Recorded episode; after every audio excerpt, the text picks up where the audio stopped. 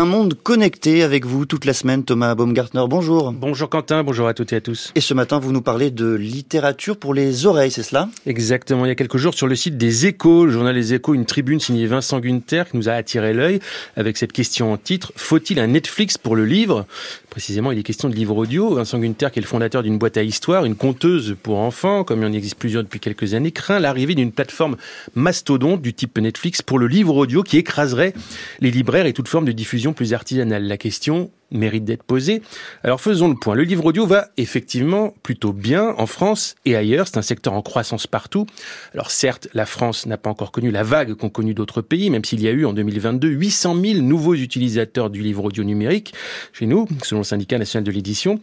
Il se trouve que dans l'Express, il y a trois jours, Laure Saget, qui est la présidente de la commission livre audio du syndicat national de l'édition et qui dirige le label Audiolib chez Hachette, soulignait que la pratique de l'écoute se développe tout en mesurant la marge de progression dans l'hexagone, puisque, dit-elle, le secteur correspond actuellement à 3% du marché du livre.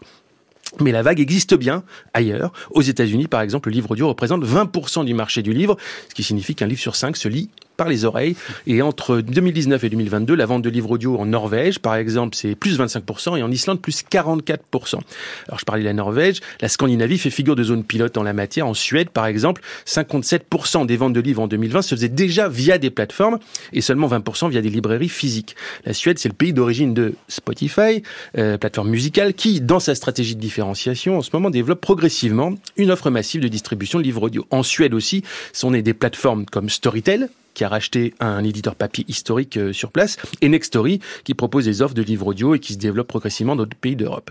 Et puis les habitudes changent insensiblement. Par exemple, plusieurs titres populaires sortent en ce moment, en même temps en papier et en audio. La version audio bénéficiant alors des coups de projecteur destinés à la nouveauté. Par exemple, le nouveau Joël Dicker sort mardi prochain en papier, édité par sa maison Rosienne Wolf, et simultanément en audio lui par Laurent Natrella de la Comédie Française, chez Lizzie, euh, le label audiobook d'Editis. Pareil pour le dernier euh, Tatiana Droné qui vient de sortir en audio et en papier, ou Triste Tigre de Neige en octobre dernier qui était chez POL en papier et chez Gallimard, la maison mère, pour l'audio. Et la question du kiosque unique, du Netflix du livre audio dont vous parliez au début? Elle est légitime. Pour le moment, la concurrence avec les libraires traditionnels n'est pas radicale. En 2022, une étude disait que 76% des praticiens du livre audio lisaient autant ou plus de livres papier qu'avant, mais la concentration des pouvoirs est réelle. Si la diffusion reste partagée entre différentes plateformes aujourd'hui, qui se font concurrence effectivement, eh bien Audible, la plateforme d'Amazon, se taille aujourd'hui la part du lion et se trouve en position de force. Pour autant, le paysage n'est pas encore figé. Il va sans doute être bouleversé dans quelques mois par une dynamique nouvelle qui sera soutenue par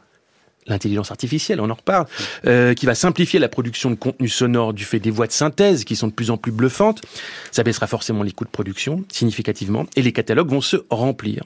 Enfin, sur le sujet, il y a un dernier aspect à souligner. Si demain, le champ du livre audio gagne en ampleur, pourquoi ne pas imaginer des livres qui paraissent d'abord en audio, voire qui soient écrits d'abord, vraiment pensés pour mmh. l'audio? Chez Storytel, par exemple, ça existe déjà, des formats plus brefs, pour le moment en suédois ou en anglais ou en hindi, qui sont d'abord écrits pour le son. On peut donc choisir de prendre ça comme un nouvel espace de création.